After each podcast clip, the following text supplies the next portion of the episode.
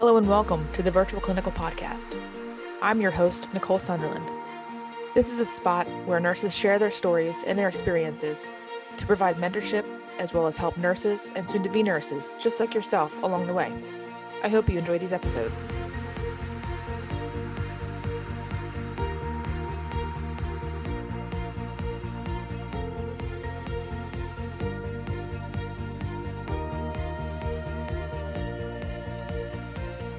Welcome, everybody, to season three, episode one of this new season. Guys, I'm really excited about this episode. Today, we are joined with Sandy Cayo and Joanna Uribe.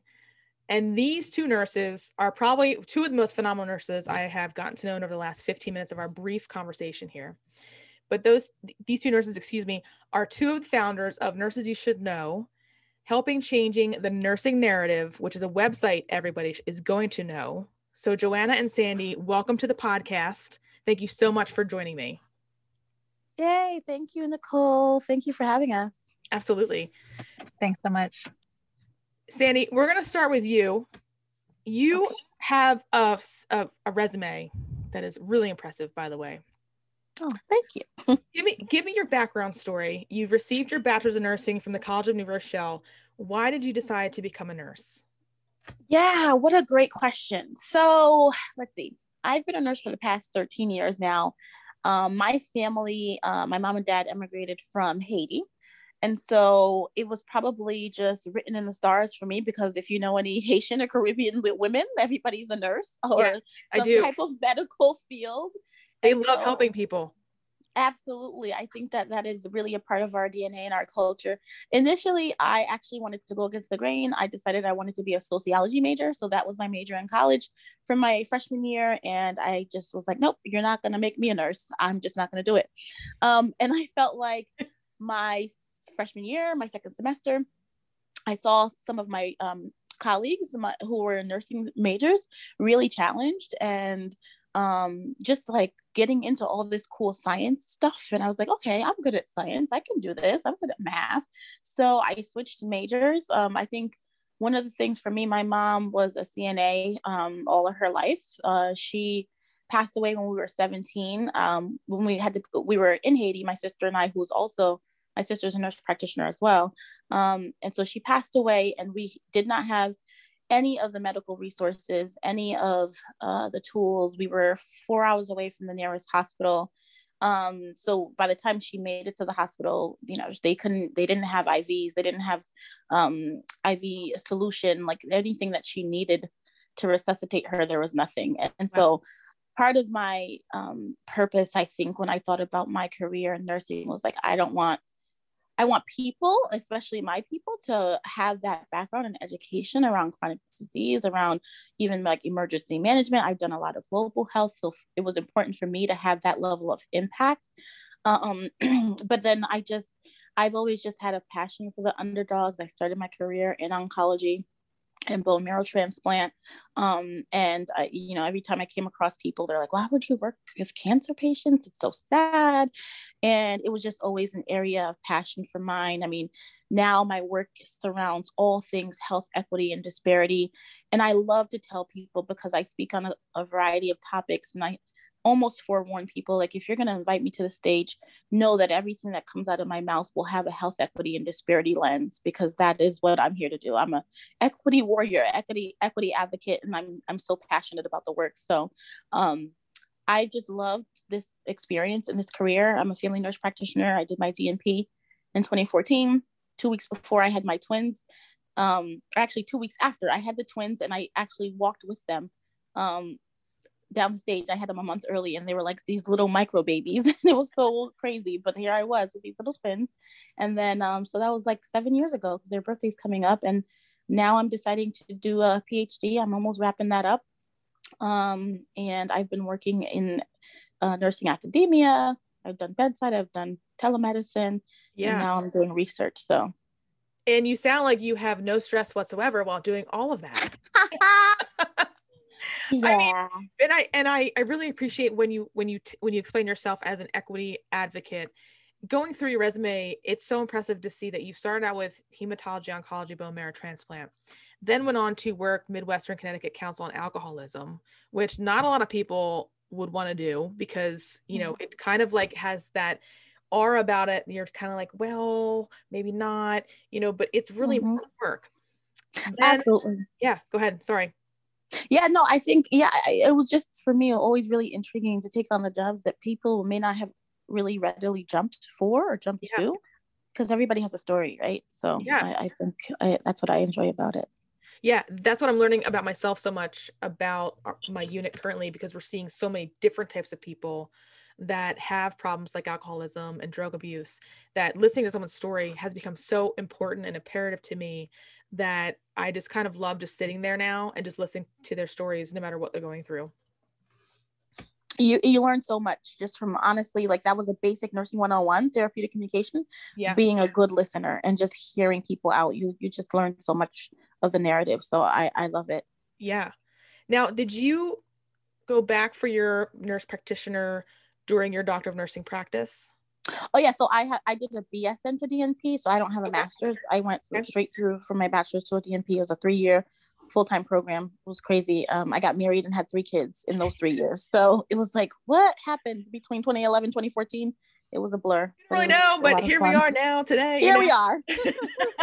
That's so great for for my students to hear that because a lot of them, you know, they they they often hear a lot of times you have to go right back to school, you know, and do this this or this. You don't get the opportunity to really explore what you're about. And not a lot of people that I've talked to have have done the NP to DNP programs without getting a master's first. So that's awesome. Yeah, I, I I guess I just I wanted to get it out the way, but here I am back in school. So there's never I'll probably go back to school after this again. Um, but yeah, and that's fine. Why not, yeah. right? Yeah, not wisdom for night for life. So that's what I'm here for. That is that's so wonderful. And then it looks like you had so many different unique positions as well. NCLEX faculty, assistant professor, clinical assistant professor, visiting professor. You were an off-shift clinical executive, which sounds Mhm. which sounds is, is that kind of like a um house manager or is that something completely different? Yeah, no, I was the office supervisor, so I oversaw a 1,300 bed hospital in the Northeast. Um, so all the weekends, evenings, holidays, where everybody left for the night, um, I oversaw all the clinical issues, all the patient issues, and I learned an incredible amount. I, I mean, I came from the oncology world. I, I did peds for like eight months, and I, I and then I was a FNP, and so at the time. Um, I did nights and weekends, and there's not a lot of resources oftentimes. So you literally had to be on your toes. Um, you never knew what you were walking into. And I think that's what I loved about it. And it Yeah. helped me just to see nursing not through this siloed lens that we oftentimes operate in and kind of look at the huge picture on the on and all the moving parts of a hospital of um, a patient family experience and so that was pretty cool i really enjoyed that That is really cool. And it sounds like that also opened up your equity lens more to oh, absolutely experiences. What- absolutely And then your your current role, you are vice president of clinical performance and transformation. What does that role do? Um, honestly, it's like somebody saw my life and my resume and created this job and said, "Hey, let's put together everything that you love and gave you this title." And I was like, "Hey, I- I'm here for that. That that sounds pretty good." So I started this position last April. Um, you know, took it on a whim. I, uh, you know, I was very happy. I was teaching um, in the city and uh, loved my job, loved everything. And this random person emailed me, asked me if I'd be interested, and they kind of sent me a job description, which was like, "Okay, this is a little bit of everything." um i went on the interview and like i i was not like all, all you know i wasn't sure i was just like okay i'll go on the interview just for you know whatever they paid for my hotel so i was like let me go on this free hotel away from my kids um and it was incredible so i oversee our health research education trust with it, it's a nice extensive portfolio of about over $3 million worth of grant funding around hiv maternal child health looking at all things health equity diversity inclusion opioids um, I'm doing a lot of work ar- around enrollment and veterans support, uh, mental health first aid. And so it's honestly a little bit of everything. And I mean everything. I do a lot of legislation and regulatory work around nursing licensure. I work with all of the CNOs for all the hospitals in New Jersey, Wow. working with the chief medical officers, all the quality officers. I oversee our uh, patient safety organization. So all of the quality improvement work that we do as well. And so um, it, it, it's a lot, uh, but it is certainly um, has been an incredible challenge. It's opened my eyes to the world of nursing from a very research and administrative and executive perspective. And we have a place there. So I, I'm so happy that I, I was able to find this position. Well, I'm sure they're happy to find you too with everything you've done and everything you're continuing to do. My goodness. I hope so. Yeah, it's been a great first year, honestly. So I'm just excited for the for the next uh, you know projects years to come. It's just been really incredible. Yeah, tell me a little bit about your topic for your DNP and now your topic for your PhD because I because I really want people to hear this. I think it's so important, and yeah. I hear from from your your viewpoint. Excuse me. Yeah, absolutely. So, um, so in 2011, uh, when I started my DNP program, I was working on this bone marrow hematology oncology unit, and I noticed that many of my uh, Black patients and uh, patients of color who received um, allogenic transplant did not fare as well as their white counterparts. And so I started to ask the questions like, why is this? Oftentimes they, I'd have my white pa- uh, patients have a nine out of 10 match or a 10 out of 10 match, whereas my um, folks of color would have maybe a six or a seven out of 10 match. And they often up, uh, ended up with a lot of complications. I mean, graft versus host disease. They ended up having just all types of liver issues, sepsis, and you know, oftentimes succumb to these issues. And so, in order for me to better understand that, I asked, well, why aren't folks getting matched? And part of the problem was there are not enough people of color who were actually signed up with the National Marrow Donor Program with these um, to be able to be donors. And wow. part of the issue was the medical mistrust, yeah. um, the historical mistrust, and the mistreatment of of African American Black patients in, in uh, clinical trials. And so folks were very hesitant to offer up themselves, themselves, their bodies, their um, bone marrow, uh, and go into the hospital when they're well, because you know, in many of these communities. So I, I actually worked with my church. I was a parish nurse, and I worked with my church, and I did a quick pilot study and looking at donor attitudes and intentionality around donation amongst African American and minority patients. So I worked with the Be the Match Foundation. They came in and did a presentation. I did a pre and post survey and essentially tried to see if there was a difference in attitudes um, once there was an educational intervention.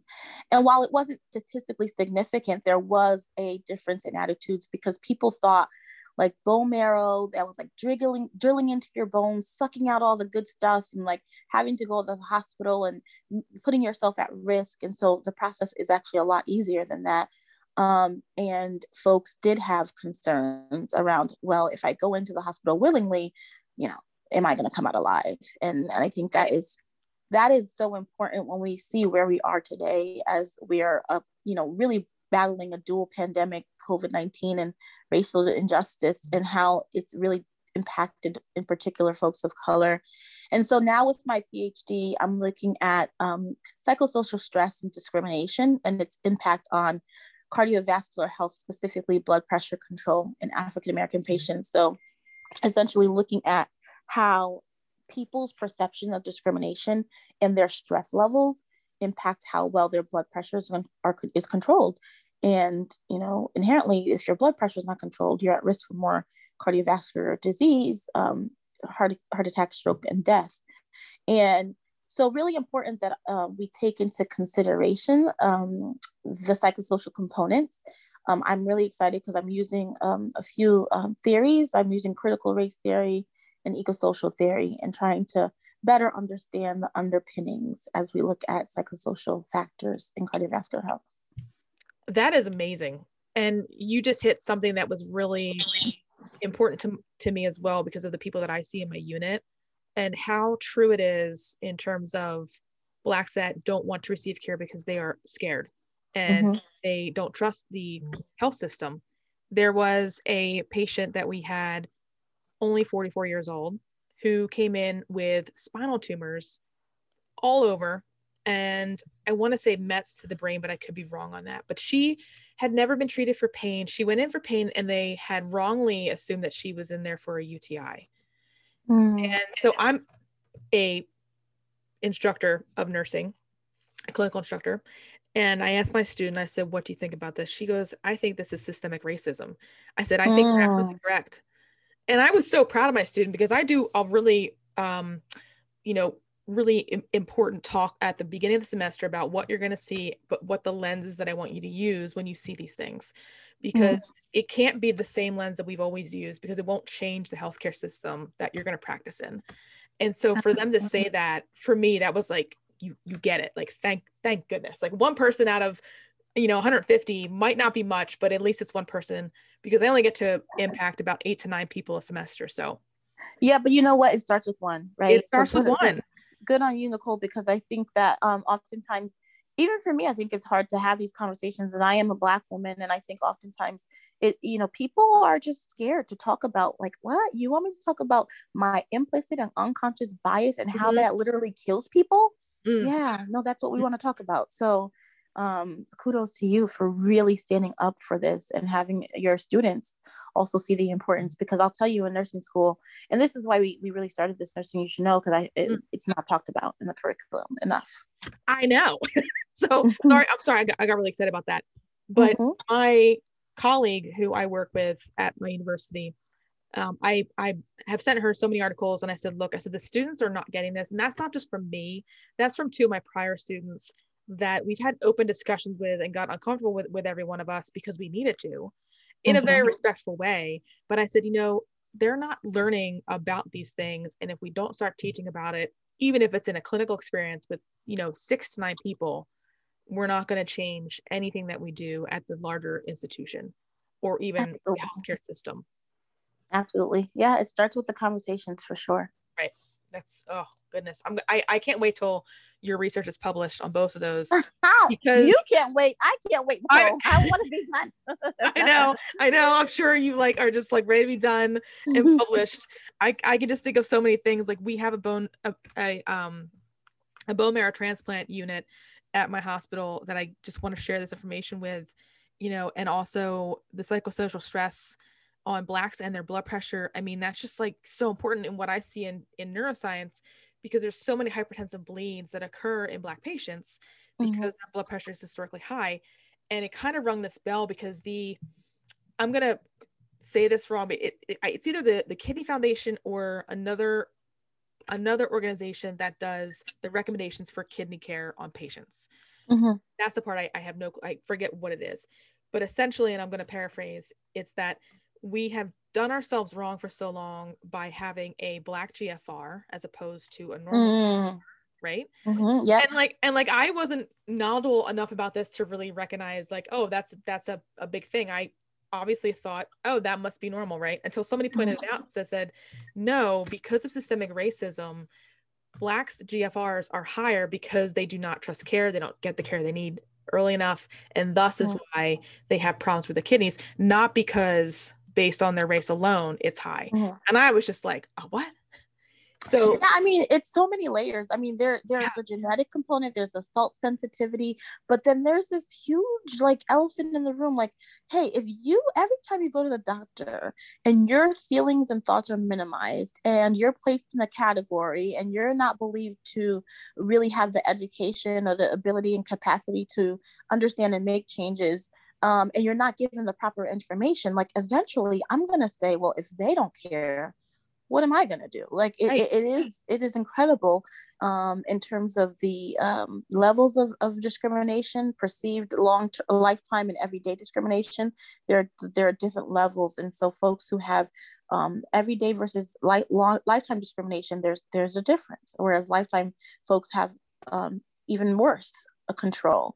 Um, and those are the folks who um, whose grandparents and parents grew up in Tuskegee and who went through the civil uh, through the um, some of the civil unrest that you know that we well we're still going through all of that right now. But yeah, yeah I think it's so important that you know yeah you know, highlight the psychosocial piece. Wow. Well, thank you so much for doing that that research. I think it's just like amazing. I know it's yeah, part of your passion you. project and what you want to do, but just thank you.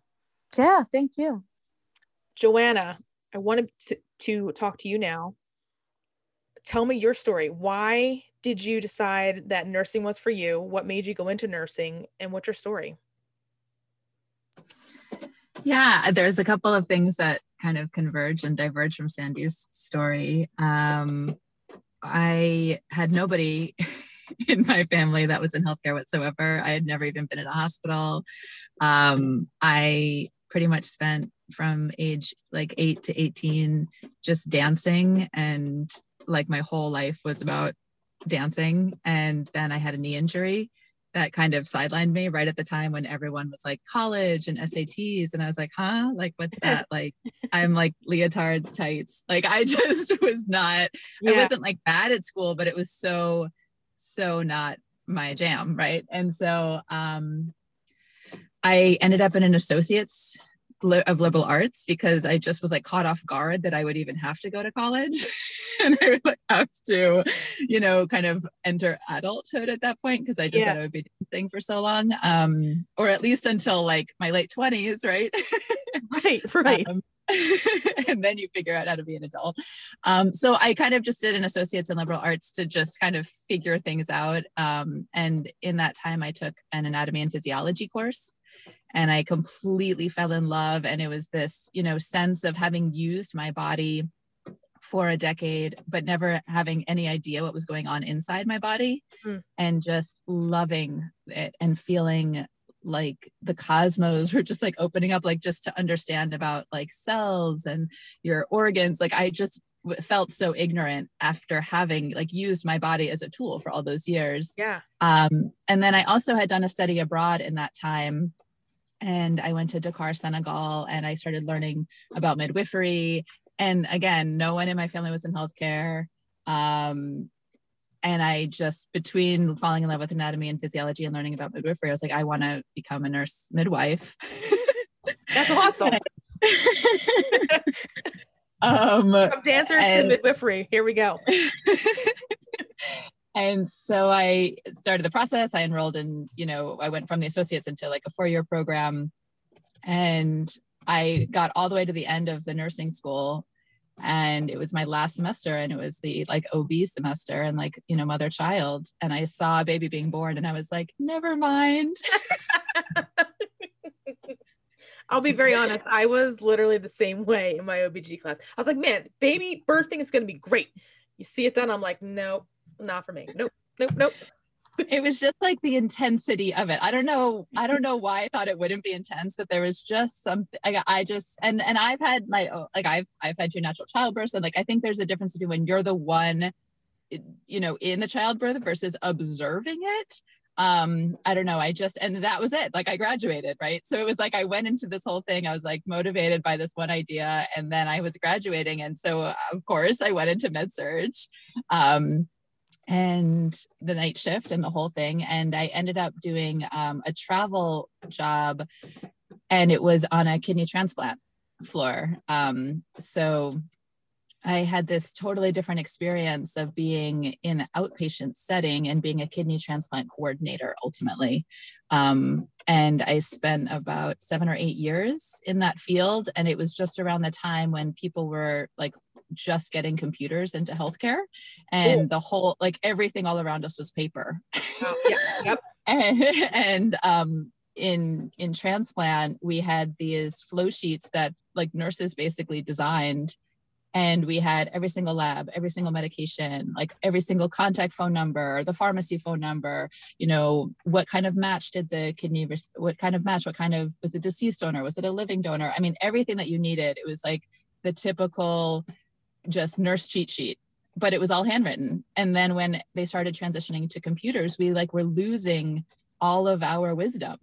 We were just losing all of this like immediate at our fingertips information that we needed and that we had visualized in this way so that we could really take care of the patients in this continuous fashion. Um, and i didn't understand why. Like i was like shouldn't computers be making our lives easier Mm. I started like literally interfacing and speaking with the, you know, computer team and like the IT team and just like being that annoying nurse that is just like, you know, we need this field here and we need this, you know, thing there and we need a report to go like this. And like, I guess at some point I learned about a specialty called informatics. Um, and I enrolled in an informatics program. Um, and i was like at the instead of you know how sandy just kind of plowed through i had basically gone five years without any school after my baccalaureate. And so if I had waited like another month, I would have timed out of being able to re-enroll at my college because you know they give you that little like grace period that if you come back for grad school, you don't have to go through like all, right. Yep. So I was like one month from that five-year grace period. um and I was, you know, a kidney transplant coordinator. I was like taking call. I was in graduate school, you know, at night. And um, I just went through the whole informatics thing and I kind of transitioned from a, you know, clinical role into, I would say, a clinical support role where I was still embedded within the transplant team, but I was actually helping on the back end to support all of the providers and the patients. Um, and we were, it was cool because I was able to work within informatics between the operating room, the emergency room, the laboratory, the outpatient, and I got like this complete bird's eye view of of how the systems kind of function. And in a lot of ways, I think it's may sound bizarre, but I think that my dance background of like moving through space, yeah. I was just I really just understood like this concept of like the data moving through space and how does the data represent what the patient, what's going on with the patient. And I, it was just something that like my brain kind of understood. It was like abstract, but it was concrete. It yeah. was it was creative um, there was room to play and like figure out solutions and i think some of the things that i was seeing in the clinical realm were sort of like problems that i couldn't always fix um, very complex problems or you know social problems that were going on with the patient. And i felt like with informatics it was like if something was broken i could fix it. And there was a lot of teamwork um, in that realm where you know you can call someone and they're not bothered that they called you. They're like oh this is a problem. Like let me try to fix this for you. Um, so it was it was being exposed to like a different culture in the informatics world. Yeah. Um and then just to kind of come up to present day as i was doing all of this you know informatics work i was realizing that my whole degree program was really centered on data on technology. And once you start implementing technology you realize it's actually all about the humans. Like you could throw a beautiful cadillac system you know at people but if the humans aren't you know on board. And if they're resistant to change or if they're afraid or if they um, feel insecure or if there's like internal political hierarchical you know conflict it doesn't matter what system you get you can like i said you know you could have like a handwritten paper flow sheet and that could be more effective um, than like some million dollar um, enterprise system. So I was, I started to just feel like I was lacking in understanding kind of like the human piece of change. And so much of the technology thing is actually managing the human piece of the change around the technology. And the technology is like 20% of it. Um, so I, I ended up sort of going in this long pivot of educating myself, um, going to you know into design thinking looking at user experience design. And as i was going into design um, i just wanted more and more. And like i would take a certificate course or little workshops or online things. And i ended up um, enrolling in an organizational change program that's a doctorate of education. Um, because i just i wanted to just really understand like what how do you catalyze change and how do you move the needle and how do you nudge the status quo? Um, and i'm about a year out of the program. I took a, a I had to take a year leave of absence um, and i just started back in this semester. Um, and i you know got really passionate about kind of bringing what I was learning back into the informatics programs. Um, so I met Sandy when I was in the informatics program and I was actually launching a design thinking course um, to bring design and thinking about design and thinking about human centered design and bringing that into an informatics curriculum. And that sort of ballooned, and I was able to be um, the lead design thinking um, grant instructor um, where we kind of rolled it out for an entire undergraduate program. And um, I met Sandy through that process. I just want to say that I feel like your work and your life is like it just sounds like this ballet that you know you've you've gone through these things and the way that you describe things and how deep they are and ethereal they are it just kind of is like this like beautiful ballet that you're just like i'm just designing this thing and it's going to be great. And you really understand the human aspect of design thinking. And not many people get that because you're so right when you say you could roll out a cadillac of charting systems and if the human does not understand it or if it doesn't work for the patient on the other end it's not going to work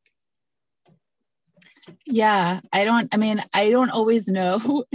It probably it probably makes more sense in retrospect right? Like in the moment i don't always know sort of like what i'm chasing but i am chasing something. And i guess you know looking at it through sort of like a dance lens like when you're choreographing when you're choreographing something you don't always know like what's going to fit at a certain point. Right. Um but you just like you hear the music or you have a sense of of a quality of a kind of movement that you want to that you want to do um, but you don't know like what the finished piece is going to look like. Right. And so i think it's very much like that. I mean i i think that i like latch on to a question and i will sort of i've never felt confined to only use nursing or or nursing tools um to answer a question. So like when something is sort of vexing me i'll just i'll just look anywhere that i feel like i can find the answer in any discipline. That's so amazing. I have to also ask have you ever heard of adam grant? He's an author and he is a uh, phd in organizational psychology. I have heard of him but i haven't read him if that makes sense yes i highly recommend reading his books because or listening to podcasts that he's on because he kind of goes into what you are also describing in terms of how to understand organizational change and leadership. And his books have really sparked a lot of creativity in myself. I think you would love him and what he like has to like say and, and things like that and his changing lens and how he views things. So yeah just a thought. Um so then you became a Johnson Johnson Nurse Innovation Fellow, probably about like what two years ago mm-hmm. is when that that that started. And tell me about the concept of nurses you should know. Yeah. Um, so the the Nurse Innovation Fellowship kind of grew out of two things. One was um, I am a founding member of SONSIEL, which is the Society of Nurse Scientists, Innovators, Entrepreneurs, and Leaders and they were merging and, and coming up and brainstorming with j&j about like how do we scale innovation within the nursing culture? It's not necessarily something that you associate with nurses. J&j had done extensive research with um, a research firm that found that across the board nurses were really kind of like revered and respected. Mm um, but that their their work wasn't being recognized. So like across the board, everyone was saying like, wow, like everything is happening. Nurses are the glue, all of these things. But like publicly, um, they were sort of on the bottom of things when it came to decision making or power or having a voice. Um, and so I think what J and J did with that research is they wanted to flip that script and take sort of like the the the gems and the gold that nurses are able to kind of create something from nothing and and hack you know the internet is so full right now with like all of the nurse hacks. And instead of looking at those as hey that nurse wasn't following the rules. Hey like that nurse isn't you know following the orders like that nurse is thinking outside the box like actually acknowledging that that creativity is innovation. Yeah. And that innovation and problem solving is inherent in a nursing role and calling it that because for so long a lot of the research and the literature were calling that workarounds and almost like penalizing nurses for um, thinking outside the box and trying to solve what they were seeing that was right in front of them with the resources that they had in their hands. And maybe it was just, you know, a roll of tape. yeah, yeah, you're so right. So that fellowship kind of, you know, between SONSIEL and J and J, um, they were trying to look for a way, I think, to really like enhance the pipeline or scale out this idea of of nurses at, as innovators. And because of my work um, trying to scale all of the design thinking, um, I, I applied and and was one of the ones one of the nurses selected. Um, so I, I I wanted to initially to use it as an opportunity to kind of scale out you know how how far can we push design thinking? How can we allow nurses to be creative? Um, these are the problem solvers of you know all of the complexities that are in healthcare and at the same time i was enrolled in this doctorate program and just like um, dr cayo had mentioned you know I was starting to be exposed to critical race theory, which essentially is this idea that, like, you know, just let's acknowledge racism. It's mm-hmm. just there, mm-hmm. it's omnipresent and there's no sense in like creating a model where racism doesn't exist because then it's not reality correct and the other thing in critical race theory is that they talk about narrative and the use of narrative so instead of like using numbers and percentages and statistics to kind of tell a story like let's actually use storytelling to tell a story to articulate what's happening um, and so much made sense to me when I was introduced to that model because it wasn't like social determinants of health were just like in this vacuum, right? Mm-hmm. Um, it's like, no, they're happening under this, you know, this umbrella of these broken systems.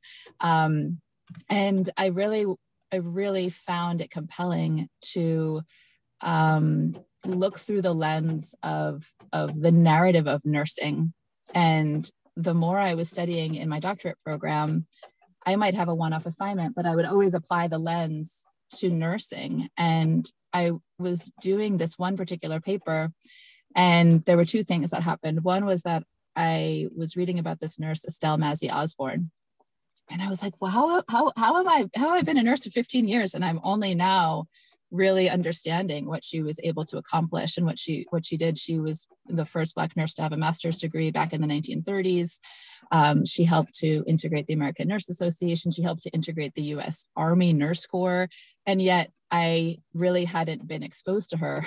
and as as Dr. Cayo knows, you know, she wrote one of the pieces on the internet that is about this nurse. And when I was doing research about her, I saw a letter that she wrote to um, the ANA at the time saying and explaining like why we should be integrated. And right next to her letter was a letter from a white nurse saying, well, these are the reasons why we don't want to integrate and we want to stay segregated. Mm. And again, that was never part of the nursing narrative. No. That was never part of what I knew. And again, I at this point I already had two degrees in nursing, right? Right.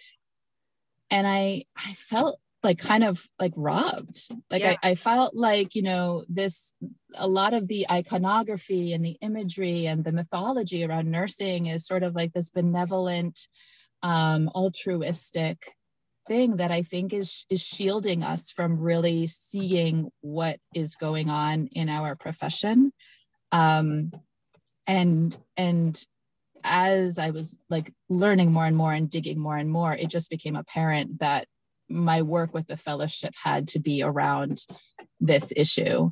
Um, and Sandy, uh, you know, through the work that we had done in the implementing the design thinking, I had reached out to her probably a year ago, or if not more, as I was sort of on this journey and um, sending her some of the papers that I was writing.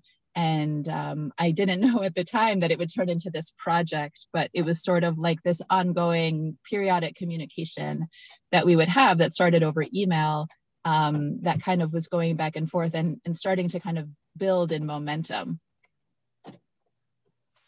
That is just i mean you hit a nail on the head because i remember back in my nursing school when we took nursing theory and i'm sure it's the same type of idea that you learned about maybe six people they were all females and they were all white.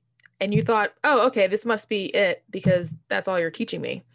And I right. remember probably a year and a half ago, I started blogging and I wanted to do more digging because I, I kept thinking, like, there's got to be more people out there that, you know, have been nurses in history that are indigenous or are black or are different than me maybe they're neurodiverse and have done something to, with nursing that has changed the way nursing is but we just haven't heard their stories.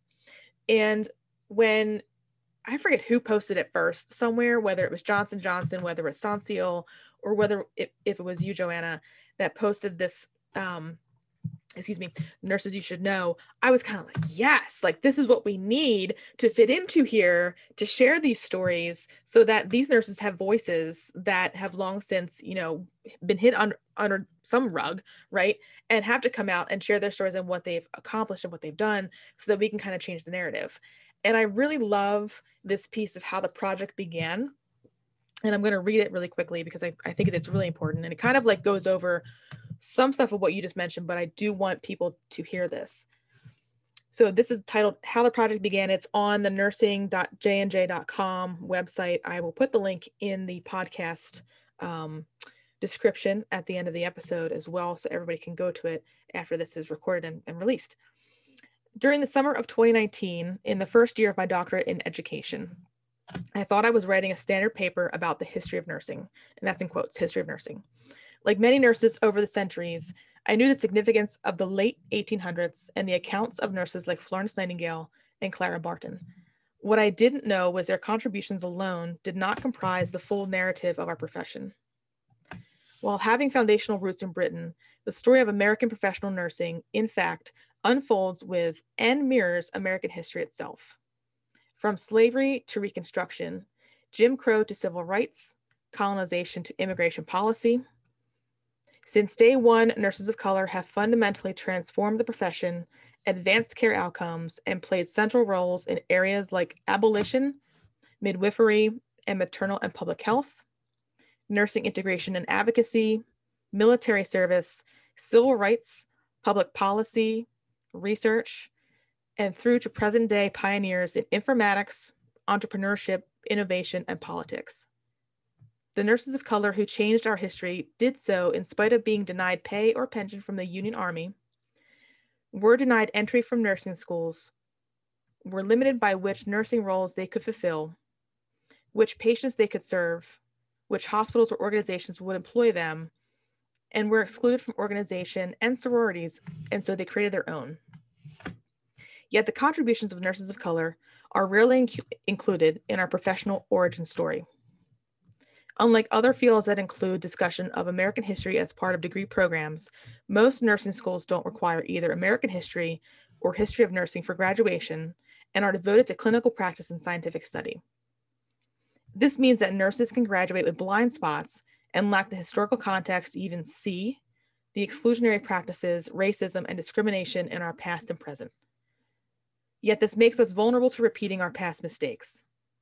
It is only through facing our real history a history representative of all nurses, that we can truly own our reputation as the most trusted profession and be ready to lead from a place of inclusion. That is one of the greatest pieces I've read, and I know it's pretty short, um, but it speaks of such passion that you have. And even when you started this project, you know, you, you can tell that it, that it just kind of became this mosaic of just things to bring together and people to bring together and things like that how did you reach out to other people to be a part of this? And either Joanna or Sandy can can answer the question. Um, I I, I want to know like how did this come together? How are you promoting nurses? How can people find you? And you know, what are some of the backstories to this? Yeah, I can jump in. Um, and, and so I think uh, after hearing that, it just reminds me and it gets me all excited again. Um, just in all the just all the passion that Joanna has in, t- in the work that she's done. It's incredible to see how far we've come with this project alone. Um, you know, so I, um, you know, was teaching uh, again at the time that I taught that I met Joanna, and so I had a, a lot of colleagues and friends who um, were a part of various uh, organizations. So I myself am a member of National Black Nurses Association. I sit on the National Policy Committee, and I was a, a uh, founding member of our Greater New York City um, Black Nurses Association chapter.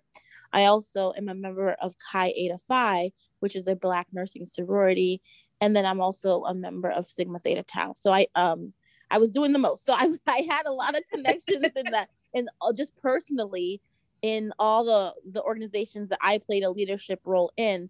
And um, I, I literally just brought in all of my colleagues who are doing the same and similar work in those spaces um, one of the books that I had to read uh, when I first started my first semester of my PhD program, which I think is interesting, and there are um, some similarities in some of this work is why are all the black kids sitting together in the cafeteria? And and where there there's so much like shared camaraderie in the struggle oftentimes. So like you'll find i think that um i i, I find in as my own experience as a nurse of color we um are a small group but powerful and we lead in in almost any space that we are in. And so that's the beautiful thing about the connection is that all of us are intertwined between some of these organizations. And i think just starting there um, was huge i, I think. And uh, john i don't know if you had anything else to add. Oh 100% i mean sandy like the, i don't know if the project would exist because when you're like in your own head you're kind of like you know doing your assignments you're finding these things like you're like no offense to my family but like they don't really care.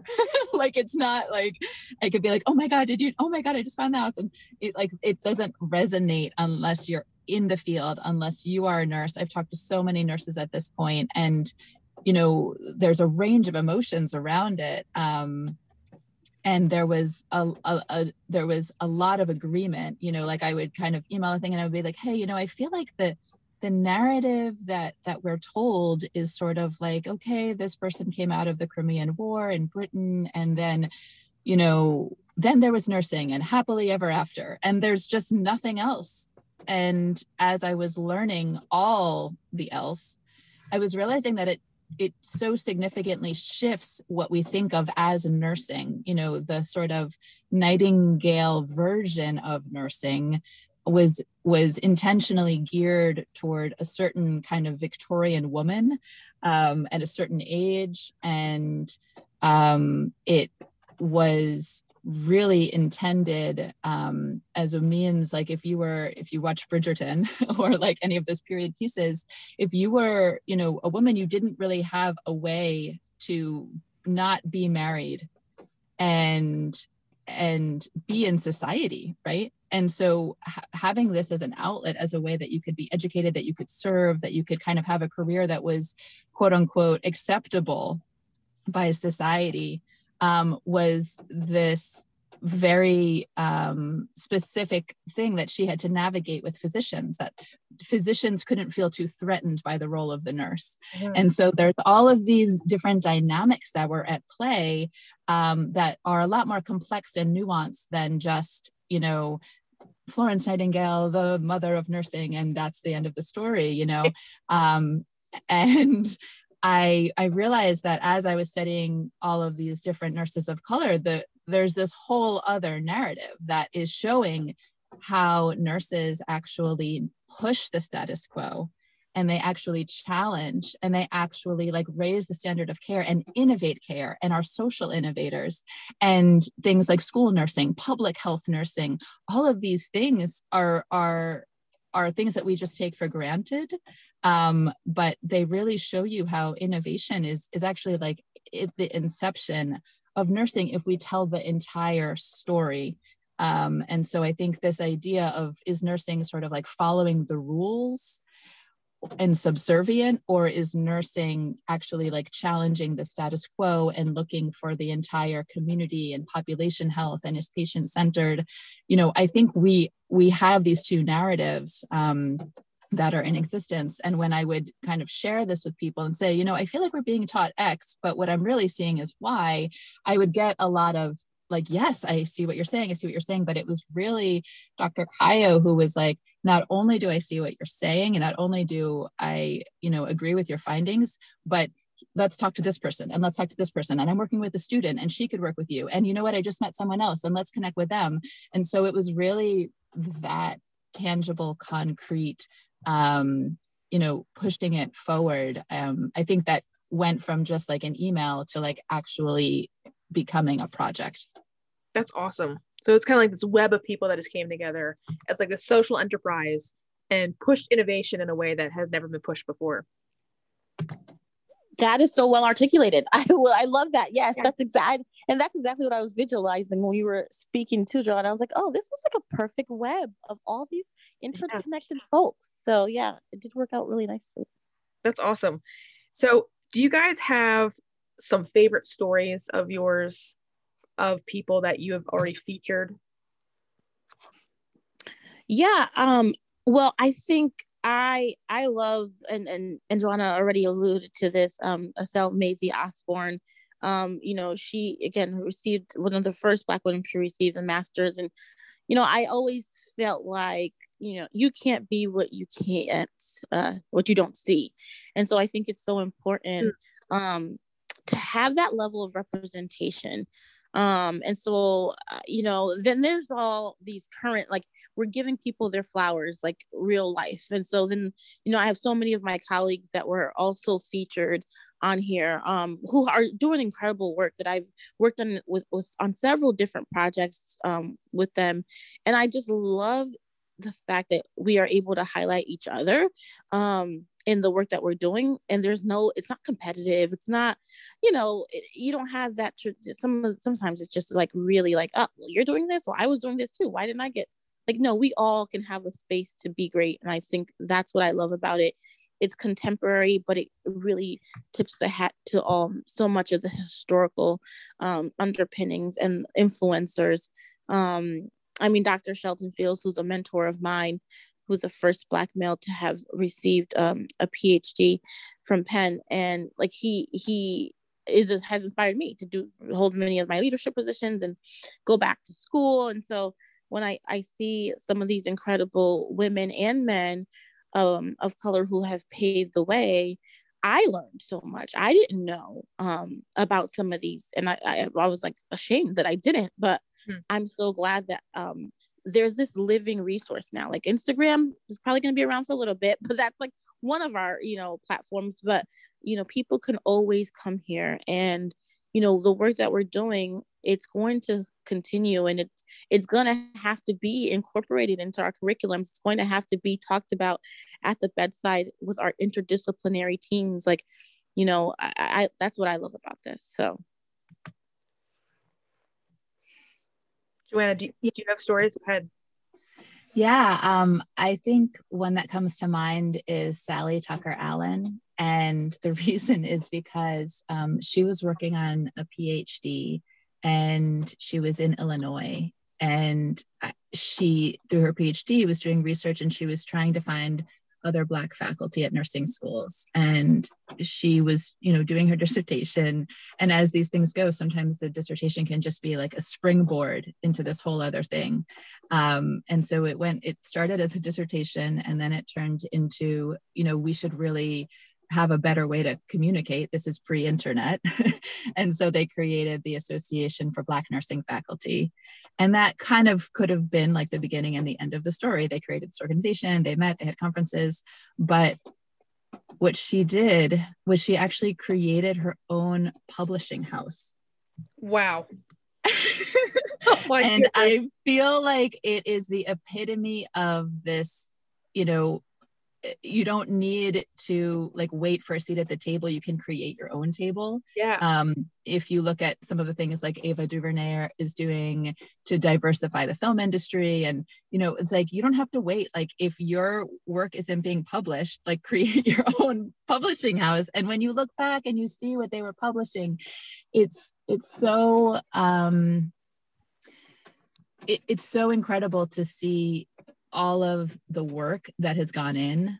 Um, and i think the the the where we are now and and what i hope this project can achieve is really tipping the the contributions and the work of nurses of color to be really understood and acknowledged in more of like the white mainstream nursing community because the, it's not that the stories and the contributions aren't there in any means you, we've only scratched the surface right. but i think that you know when you look at the stories and you really see the the setting and the culture and the environment in which nurses of color have had to really navigate it it poses a question for white nurses mm-hmm. to say am i going to put barriers and create barriers and create hoops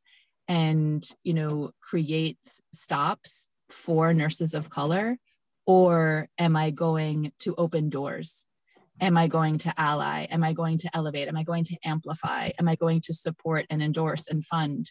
You know, and so I think that by really having the true nursing history, I think it gives a template for looking at, you know, what role are white nurses going to play? We continue to be really the dominant um, demographic in nursing. And so we have an incredible power and privilege to open doors or close doors. And you can see when you read a lot of the stories, kind of in the background of these stories are boards of nursing that you know wouldn't grant licenses that wouldn't let people sit for tests that you know would change and alter you know admissions you know under the guise of standardization but also you know clearly in a discriminatory in a discriminatory fashion. And we have to own that history. Mm. we have to look at it plainly. We can't believe ourselves to be so benevolent that we weren't capable of that because clearly we were. And i think that as you know as a nursing profession we really need to come clean so that we don't keep repeating those kinds of mistakes. Yes and keep pushing people back when they should be with us you know and creating things and innovating with with everybody and just enjoying everybody you know and making healthcare better because that's who we are as patients as much as we are as nurses as well as Facebook, Twitter, LinkedIn, and Instagram. What does your medium look like? Is that kind of like a blog that that you do? Yeah, Medium houses all the stories. Okay. Um, so it's sort of like a publication, a blog, um, our main website. And then just last month is when we launched our actual present day videos. So there's a story, but now for present day nurses, every story on Medium will link to a video. Um, that is um, so cool. Yeah, it's it really brings a whole new like level of I think from a storytelling perspective. Yeah. Um, it's amazing to see. It's amazing to see in the bridge, and the project is going all year long um, on purpose because we didn't want to just be only Black History Month, only Asian sure. Pacific Heritage Month, only National um, National Hispanic Heritage Month, um, Indigenous Peoples Month. We didn't want to just like limit it and constrain it to only those months, um, but certainly acknowledging those months um, and making sure that when those months are not being celebrated, that the stories, you know, don't fade away. That's awesome. So then what comes after this year? Great question. Um, yeah, just gonna say that is a good question. um, we have had some internal things. I think sometimes, you know, in design thinking, one of the phases in design thinking is iteration, right? And so, in some ways, I think this is like a prototype. It's a live prototype where yeah. we're we're like putting it out for everyone to digest but i think already we're having conversations about like what are the levers that we can pull? Like it, should we be really going to like nursing education as an establishment and trying to advocate for you know history to be included in curriculum? Should we be doing more of like an outside in more you know having it gain momentum on its own? Um, one thing that we just talked about at our last meeting was you know wikipedia at this point is is really like this standard bearer of information. And so maybe we should liaison with nursing schools in the fall and have nursing students help us as like a national campaign to make sure that there are nurses of color that are in wikipedia. Um, so i think we're kind of allowing we're putting out the project and then we're like allowing for the dialogue and the feedback to help us figure out what steps should be taken next. That sounds so awesome. And I say that because I, I have my mind this visual library where you have like these like um, pillars, if you will, that are flattened. And if you scroll your mouse over, you can kind of like see a picture and you click on it. I'm, I'm, I have this in my mind because it was at Gonzaga and I forget what it actually entailed, but you can kind of like click on these leaders of all sorts and learn about them by clicking on one of them. And I'm like, this would be such a great thing to do for this project in the future as like as like a library of people and events and videos so that people can kind of click on them. And the other thing that, that I thought of was you guys should just rewrite the nursing theory book. I mean, and just include these people what yes, they did. I love that idea. You know, and and have a book be be done. I mean, it'd be tremendous amount of work, but you can include these stories as either as like a desk reference or also as like a curricular item that could be offered in classes. And certainly that could be a great way of you know introducing it to either beginning curricula or curricula that is introduced perhaps in the clinical setting so that before you before you even see a patient you're learning about the stuff. Yeah absolutely. I think um you know i love how this has just continued to have um continuous movement flow and just like connections like we talked about. I know that um i was on clubhouse which is another i think cool platform and i met a few folks and i met a nurse who was focusing on her phd on the history of nursing and so i know i uh, joanna has been working with her and so i think that like when you look at the potential it's actually pretty endless. Like, like i'd love to see I, i'm a i'm a policy advocacy, and legislative um advocate obviously. Like I, I, I would love to see implications for legislation and policy changes across the continuum. I mean there's so many ways we can continue this work and there's so many different branches from this tree and this foundation that we're really that we've planted that i i could see there being impact for years to come. So i'm i'm excited about it. I think this opportunity this platform and this ability to have a conversation about it is critical. And I, I just want us to be able to to e- just even have conversations more to even be able to recognize like oh this is a thing. Yeah no it is. So i think I, I i'm excited for where we where we are and where we're going for sure. Or a netflix documentary special you can oh my goodness it. put it out there yes i'll put it out in the universe it's going to get made it'll be like an eight it'll be like an eight episode series or something where y'all can binge, binge watch it and I love it you know, oh my God, that'd be so great if we, if, if wait, like I'm involved in this. I'm not. Yeah, no, it's okay. like we can get Cardi B to play a nurse. Like we'll get all the all famous people to play these nurses and get them to, you know, I can see it now. Yeah, there you go. And my, my Saturday night will be sitting around the couch and not, and I will watch it. It'll be, be awesome. Oh goodness. Absolutely. So great. Well, Joanna and Sandy, anything else to discuss, talk about, whatever y'all want to say? yeah nicole i just want to thank you again just for allowing us the space and um, um this platform i'm extremely grateful um i think i would just encourage my colleagues peers and you know students anyone who's listening you know we we talked about how can you personally make a difference? It only it starts with one. And so like you know as we really get out there and challenge the status quo, ask critical questions, have these uncomfortable conversations, hold people accountable, and just be transparent in the work that we do i think that's when we'll see the real change.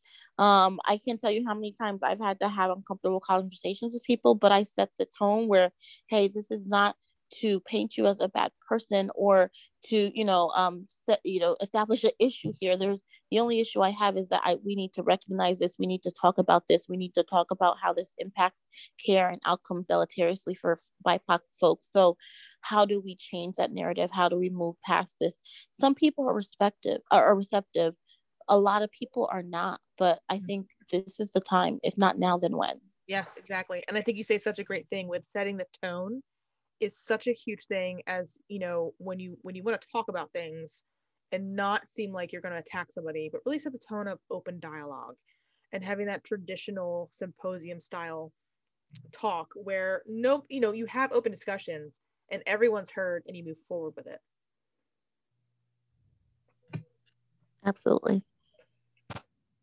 Joanna, anything else that, that you want to say?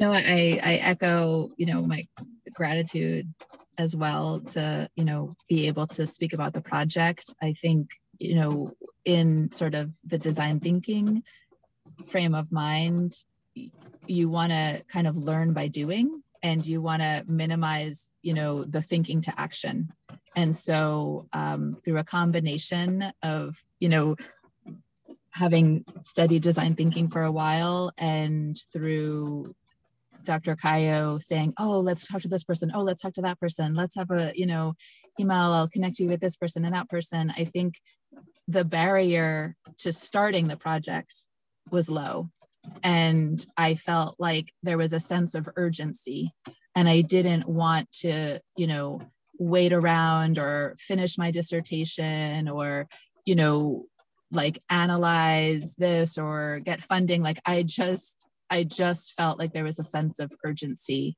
um, that the more information I learned, um, the more I felt like it needed to be shared. So being able to talk about the project and um, get the word out about it, we can include in whatever notes you have about how to contact us. Yes, um, absolutely. You know, I think it's it's really an evolving it's it's simply an evolving thing we want to share with not only nurses um, but the broader healthcare community. Um, you know what the face of nursing has looked like and does look like. And um, i'm just grateful to be able to have you know dr cayo and and others working to make this you know from an email into this project. It's awesome. It's so amazing joanna and sandy i can't thank you enough for joining me on the podcast episode tonight Thank you so much. I look forward to, to talking to you both soon. Thank you, Nicole. Stay safe. Thank you. Thanks so much.